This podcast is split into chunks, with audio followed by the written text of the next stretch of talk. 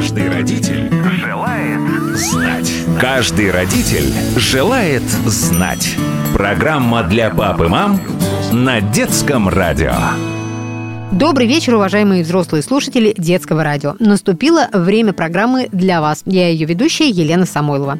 Начнем повышать нашу родительскую квалификацию, поскольку нет предела совершенства в этом вопросе. Всю неделю мы говорим о детской лжи и шалостях. Сегодня попробуем выяснить, кто больше шалит и врет, мальчики или девочки, как пресечь попытки ребенка манипулировать родителями. Обязательно ли маленький лжец вырастет в большого вруна? И насколько склонность к вранью зависит от уровня развития интеллекта ребенка?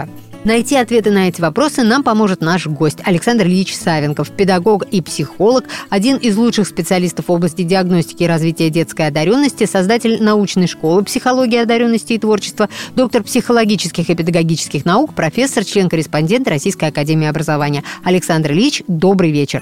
Добрый вечер. Каждый родитель желает знать. На этой неделе мы говорим с вами о детских шалостях, о детской лжи. А вот кто же больше шалит и врет? Мальчики или девочки? Этот вопрос мы задаем вместе с онлайн-ресурсом для молодых родителей parents.ru.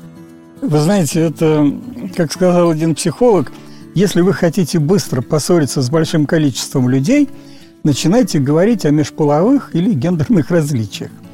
Я не хочу поссориться с большим количеством людей, но тут с шалостью и ложью – вот и девочками, и мальчиками, э, все очень неоднозначно. Если говорить про ложь, то лгут одинаковые девочки и мальчики. Вот в одинаковом объеме она только разная по природе, по проявлениям. А в чем разница?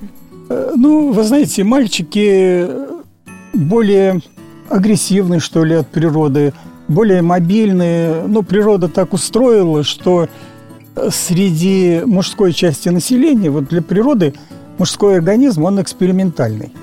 И природа экспериментирует с ним на всю катушку. В мужской части популяции больше разброс по уровню интеллекта, по физическим возможностям, по качеству работы внутренних органов. Вот если брать кривую Гаусса-Лапласа, распределение случайных величин, то вот эта центральная группа в мужской части популяции, она значительно меньше. В женской популяции меньше вот этого разброса. Она призвана хранить вид, и поэтому там меньше людей с умственными патологиями или там очень высоко одаренных. Меньше людей с какими-то физическими отклонениями в женской части популяции.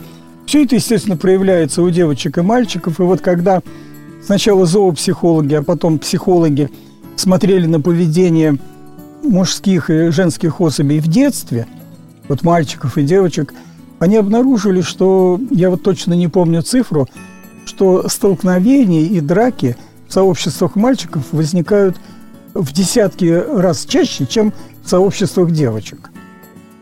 Э, вот, э, То причем, есть девочки лучше умеют находить общий язык. Да, причем ну, это, это, в принципе, про- общеизвестно. Проявляется не только у людей, но и у животных. Потом, знаете, вот всем известно, что мужчины живут меньше, чем женщины в среднем. Ну, там разные бывают ситуации, но в среднем э, мужчины живут меньше. Это как раз за счет того, что природа экспериментирует на них. И меньше живут волки, медведи там, и прочее, чем волчицы и медведицы. То есть это повсеместно. У нас-то принято говорить, что мужчины живут меньше, потому что они что-то не то едят, что-то не то пьют и так далее. На самом деле вот совсем не так. Это как-то природой предусмотрено. Поэтому в отношении шалостей одинаково шалят и те, и другие, но, может быть, у мальчиков эти шалости носят более криминальный характер э, в силу вот какой-то их большей мобильности. А что же касается обманов, вранья, то тот я думаю, пальму первенства никто не получит. Другое дело, что вот есть некоторая разница на детях. Э, вот я не знаю таких исследований. На взрослых проводились исследования, как человек распознает ложь и как он сам лжет. Ну вот, э, например, были такие эксперименты, когда студентов-психологов отправляли на улицу, и они останавливали прохожих и рассказывали им ну, довольно типичную сказку для горожанина. Вот я приехал в ваш город, у меня украли деньги и документы, и мне нужно вот немного денег, чтобы позвонить домой, э, там, ну и так далее. И первоначально у людей, которые выстраивали этот эксперимент, у них была гипотеза, что женщин будет обмануть легче, чем мужчин. В итоге оказалось все совсем наоборот. Женщины оказались более тонкими диагностами. Вот они чаще распознавали, что это обман. А мужчины более доверчивы оказались. Хотя думалось, что это все совсем иначе. А, кстати, есть какие-то механизмы, как понять, что ребенок обманывает? Обманывает и манипулирует. То есть, когда он не в фантазийном мире, а когда это вот обман с целью получить преференции. Я думаю, что родители, знающие своего ребенка, всегда чувствуют. Когда происходит вот какая-то невинная ситуация, когда мы имеем дело с детскими фантазиями, а когда мы делаем, имеем внимание со злостным обманом и даже манипуляцией – когда ребенок своими средствами пытается нас заставить делать то, что мы не хотим, и выбить себе какие-то дополнительные преимущества. Дети – искусные манипуляторы, и они манипулируют и взрослыми, родителями, педагогами, и сверстниками. И почувствовать эту манипуляцию можно только человеку опытному, который – пожил уже, ну вот как родители. Родители – люди опытные. И всегда могут отличить э, манипуляцию от э, ну, какой-то такой безобидной лжи. Э, дети, повторяю, большие манипуляторы. Они умеют добиваться своего. Кот идет все и плач, и слезы, и истерики. И не всегда родители могут это пресечь. Иногда дети включают окружающих вот в эти свои ситуации. Ну вот, может быть, хрестоматийная ситуация поведения в магазине игрушек. Когда у родителей, ну, по той или иной причине нет возможности купить эту игрушку. Или желание. Или желание. Но ребенок устраивает истерику, привлекая окружающих и ставя родителя практически в безвыходное положение.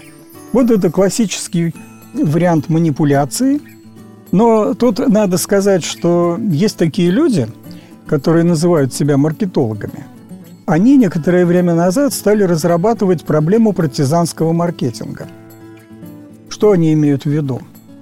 Они пытаются как-то вот из-под внедрить в сознание ребенка, что у меня есть игрушки, бабушкины, дедушкины, папины, мамины, а моих-то нет – вот есть игру, должны быть игрушки, которые я хочу покупать. Они мне покупают игрушки, но не они же в них играют. В них буду играть я. Поэтому давайте я буду определять. Вот купите мне эту игрушку. И если ее не покупают, начинается истерика. Вот этот процесс э, можно купировать, но это надо делать значительно раньше. Вот тут э, нужно совсем по-другому выстраивать отношения с ребенком, чтобы не доводить до таких ситуаций. До партизанского маркетинга. Да, не поддерживать партизанский маркетинг. Э, у людей, которые продают игрушки там, или детскую одежду, у них своя задача – побольше продать. А у нас, у педагогов и родителей, свои задачи – воспитать ребенка, способного жить в обществе, умного, гармонично развитого. И такие варианты нам не подходят. Так, а как пресечь желание ребенка обманывать и манипулировать? Я думаю, что слово «пресечь» здесь не подойдет. А какое подойдет? Слово «пресечь» предполагает какую-то разовую акцию. Вот что-то возникло, мы раз и пресекли, и больше этого нет. Э, Все это очень долгая работа. Э, работа долгая, работа постепенная, как любой воспитательный процесс. Вот ребенок э, раз попробовал нами манипулировать, мы ушли от этой ситуации – есть несколько приемов э, преодоления манипуляций. Специалисты, например, по этим делам предлагают ответить манипулятору тем же. То есть начать манипулировать им в ответ на это. Ну вот как, например, один человек говорит, если бы ты хорошо ко мне относился, ты бы вот это сделал. А тот человек ему в ответ, вот желая перевернуть ситуацию, говорит, если бы ты ко мне действительно хорошо относился, так же, как я к тебе, ты бы никогда не предложил бы мне это делать, понимая, что это нанесет ущерб мне. То есть переворачивается ситуация, и манипулятор оказывается в сложном положении. Но тут я бы отметил еще одну вещь. вот эта способность обманывать и манипулировать, она все-таки где-то в какой-то мере задается генетически. То есть это способность? Это способность. Вот знаете, есть люди, которые учатся на психологических факультетах, а потом практическими психологами, например, не становятся. Вот они могут хорошо рассказывать о психологии, но чтобы работать на практике, нужно иметь вот некоторый дар. Нужно уметь То есть об... нужно быть манипулятором. обманывать и манипулировать человеком. Очень тонко, очень деликатно. Есть люди, которые здорово это делают. Но это манипуляция во благо получается. Во благо, Если да. это психолог, который помогает человеку. Но мы с вами не говорили об этом, а между тем, ведь само слово манипуляция только в социальных отношениях окрашено негативно. А так в жизни-то вот врачи говорят о манипуляциях с телом больного, или инженеры говорят о э, манипуляторе, как о каком-то техническом устройстве, которое может работать в космосе или под водой, выполняя какие-то важные функции, манипулируя какими-то предметами. Но в социальных отношениях, когда мы становимся предметом манипуляций, э, тут, конечно, все получается нехорошо. И вот, э, вы знаете, долгое время и в психологии, и в педагогике – продвигалась идея о том, что на пути манипулятора самой надежной защитой может быть развитый интеллект, развитая креативность и хорошее образование. И оно вроде бы так. Вот, вот так должно быть. Эта гипотеза но оно не так. вполне жизнеспособна. Но жизнь-то показывает, что это работает-то совсем по-другому. Вот сейчас мы видим людей, обманутых, которых там лишили денежных средств или что-то там такое с ними сделали. И часто это люди весьма образованные, с развитой креативностью, с развитым интеллектом. Ну, разные попадаются. Но попадаются и такие. И они сами удивляются, как это произошло. Вот манипулятор может быть человеком очень талантливым, и он обязательно найдет, ну, обязательно, не обязательно, есть люди патологически невнушаемые, им ничего внушить нельзя – но все же вот манипуляторы, как правило, находят вот эту точку, на которую можно надавить и заставить человека э, действовать помимо его знаний, интеллекта, креативности. Такое бывает. Так вот как пресечь желание у ребенка манипулировать, если эта манипуляция не как у психолога э, на благо, а в общем просто для того, чтобы заставить одноклассников или родителей поступать так, как ему хочется? Ну, вот эта ситуация требует э, конкретизации. Давайте рассмотрим на каких-то живых примерах. Ну вот, например, мы понимаем, что дети должны есть, чтобы расти. Дети ну, тут родители прям манипулируют и манипулируют. Да, детям интересно все, у них развита поисковая активность, они хотят познавать мир. Но мы сумели так выстроить школьное обучение, что вот это желание учиться, оно переворачивается и выглядит э, совсем иначе. Ну вот э, на примере еды. Вот ребенку предлагают есть, а он говорит, а я не хочу, я не буду. И родители, когда он маленький, начинают, ну давай, ложечку за маму, ложечку за папу и так далее. Ребенок отказывается, устраивает истерику. Что делают родители? Э, нормальные родители проанализируют ситуацию. Ну, почему он не ест? Он же должен хотеть есть должен. А вот стоит на столе, допустим, целый день коробка с печеньем, он его таскает, а когда приходит время есть макароны с сосисками, он уже наелся. Пресечь это невозможно, но можно ввести в какие-то социально приемлемые нормы. Все вот эти поведенческие проявления. И тут требуется постоянная работа, постоянное наблюдение за ребенком, э, чтобы он не приобретал этот негативный опыт. Потому что если он почувствует, что таким образом можно добыть себе массу преимуществ, манипулируя другими, он будет совершенствовать этот механизм. Но, с другой стороны, может быть, кто-то и специально хочет его так выращивать. Вырастить манипулятора. Да, это ведь в жизни-то удобно. Сам манипулятор-то не страдает, как правило, от этих манипуляций. Так родители могут страдать. Родители обязательно пострадают. От уровня развития интеллекта зависит то, как часто врет ребенок? Вот вы знаете, очень интересная тема.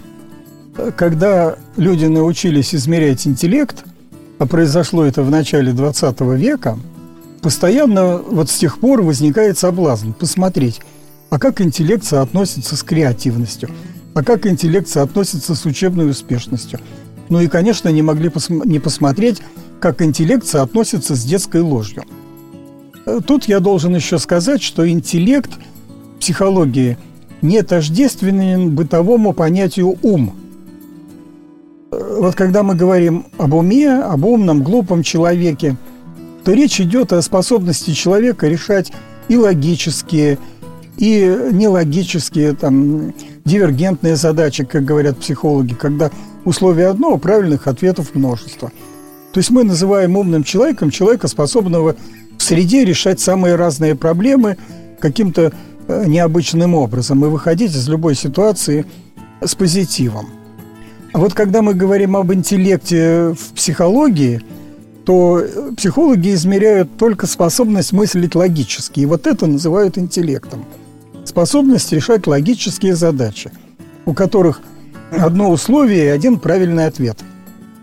Поэтому, когда мы говорим о соотношении интеллекта и креативности, то речь идет о способности логически мыслить и лгать, либо не лгать.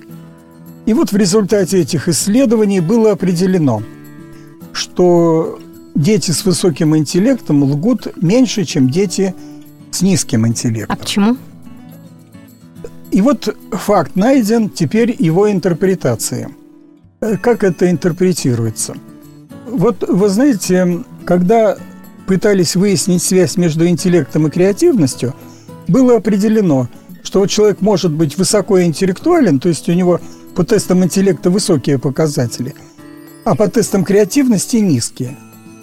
А вот когда мы рассматриваем креативного человека, то у него всегда интеллект выше среднего – то есть люди креативные всегда высокоинтеллектуальны. Вот не может быть человек с низким интеллектом креативен. И когда мы имеем дело с высокоинтеллектуальными детьми, то часто там в этой выборке могут встречаться люди, ну, просто не креативные, которым и врать-то э, не с руки. То есть они просто не умеют этого делать. Они умеют рассуждать логически – ну и вот когда... То есть врут креативные. Врут креативные, да. И как-то вот так это интерпретируется. Маленький лжец всегда вырастет в большого вруна? Ой, это совсем не обязательно. Если это ложь фантазийная, вот такая безобидная, э, то совсем нет. Но если он привык добывать себе преимущество вот таким образом – конечно, такая опасность существует. То есть это здесь вопрос воспитания скорее, да? То, к чему да. приучили родители. Вот сейчас э, в текстах по педагогике и высшей школы, и средней школы очень популярен термин «академическое мошенничество». Угу. Вот прям, знаете, не ложь, а именно мошенничество. Что имеется в виду? Я думаю, все родители, слушающие нас, знают – что дети подсказывают в школе, дети списывают. Шпаргалками пользуются. Шпаргалками пользуются, сами списывают, другим дают списывать. Э, химичат что-то на контрольных, на лабораторных работах. Но уж как мошенничают студенты, это вообще всему миру известно. И курсовые где-то добывают незаконным образом. И тоже подсказывают, и шпаргалки используют, и преподаватели обманывают – и легенды сочиняют о том, почему они вот не смогли именно вот этот вовремя вопрос сдать. раскрыть или вовремя сдать. Все это относится к разряду академического мошенничества. И вот те люди, которые изучали эти процессы, они говорят, что академическое мошенничество, во-первых, снижает качество высшего образования, порождает у работодателей недоверие к образованию. И они говорят, как о доказанном факте – что люди, занимающиеся вот этим академическим мошенничеством, оказываются мошенниками и на работе. Они там тоже начинают халтурить и обманывать. То есть это становится личностным свойством и воспроизводится дальше, что крайне нежелательно. И вот существуют разные способы с академическим мошенничеством. В школах, вузах сейчас разрабатываются большие программы. Ну, вы помните, может быть, раньше решали эту задачу путем пресечения. Ловят выпускника школы во время ЕГЭ со шпаргалкой, его удаляют, и дальше у него множество жизненных проблем. Хотя он чувствует себя незаконно наказанным, обиженным, но это уже вот его самоощущение. Вот это именно пресечение. А чтобы не доводить до этого, нужны какие-то способы воспитания, которые бы это предупредили, чтобы вот этой ситуации в принципе не возникло. Вот в этом и состоит... Ну, не знаю, мне кажется, шпаргалки вещь неискоренимая. Ну, сейчас... И вообще, мне кажется, в шпаргалках нет ничего плохого. Пока ты их пишешь, ты материал повторяешь. Безусловно, существует множество оправданий того же академического мошенничества. И шпаргалки, насколько я знаю, современных студентов ушли в прошлое. У них сейчас есть электронные устройства, которые... Но их очень часто отнимают все-таки на экзамене. Отнимают, да, безусловно. Но есть э, самые разные способы ухода от этого – все-таки академическое мошенничество – это, наверное, не то, что должно поддерживаться. Нет, ну слушайте, ну вот, например, в учебном заведении могут преподаваться предметы, которые человеку даже в его профессиональной будущей деятельности не пригодятся. И он не хочет тратить на это время. Или все равно должен?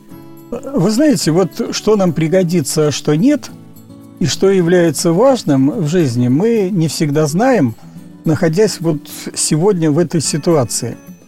Я знаю многих людей, которые занимаются вот определенной профессиональной деятельностью, о которой они раньше вообще не помышляли. И учились-то в другом вузе и совсем другому. И видели себя совсем в другом качестве. Но так сложилась жизнь, что работают они вот здесь и вот так. И что пригодится, что было нужным, а что лишним, они не всегда знают. Хотя проблема, поднятая вами, она уже из разряда теории образования в высшей школе – там действительно, вот по моим наблюдениям, по крайней мере, процентов 25 предметов информации, которую несут, это то, что нужно только профессорам, только им интересно и никакого отношения к практике.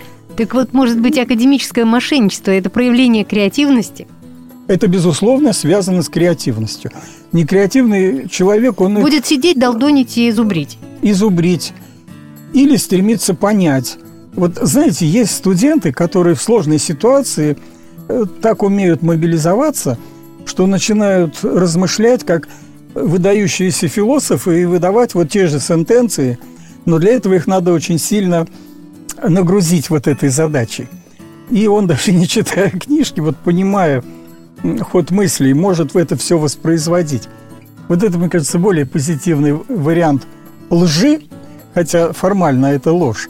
Он ведь этого не изучал, но он э, вошел в контекст и выдал то же самое. Он упражняется в креативности. Да, вот это здорово. Э, но в целом-то вот академическое мошенничество, э, оно рассматривается в русле академической успешности. Каждый родитель желает знать. Друзья, на этом время нашей программы подошло к концу. Напомню, у нас в гостях был Александр Ильич Савенков, психолог и педагог, один из лучших специалистов в области диагностики и развития детской одаренности, доктор психологических и педагогических наук, профессор, член-корреспондент Российской Академии Образования. Завтра мы встретимся снова и продолжим разговор. Узнаем, как научить ребенка распознавать обман и манипуляцию, чтобы он не попал в неприятную ситуацию. На сегодня я, Елена Самойлова, прощаюсь. Если у вас есть вопросы, касающиеся воспитания и здоровья детей, оставляйте их на страничке нашей программы на сайте детифм.ру. Кстати, там же вы можете еще раз переслушать все выпуски нашей программы, которые уже были в эфире. Более того, послушать этот и другие выпуски программы «Каждый родитель желает знать» можно в любое время на популярных подкаст-платформах. Просто заходите в Apple подкасты, подкасты ВКонтакте или Яндекс Музыку, пишите в поиске «Каждый родитель желает знать» и слушайте. Не забудьте подписаться на подкаст, чтобы не пропустить новые новые выпуски. И помните, что детское радио можно слушать вместе с ребенком практически везде. Мы всегда рядом с вами, не только в эфире, в телефоне, в автомобиле, но и дома, в умной колонке. Просто скажите своей умной колонке «Включи детское радио» и слушайте нас, когда захотите. Друзья, до встречи, всем хорошего вечера. Каждый родитель желает знать. Каждый родитель желает знать. Программа для пап и мам на детском радио.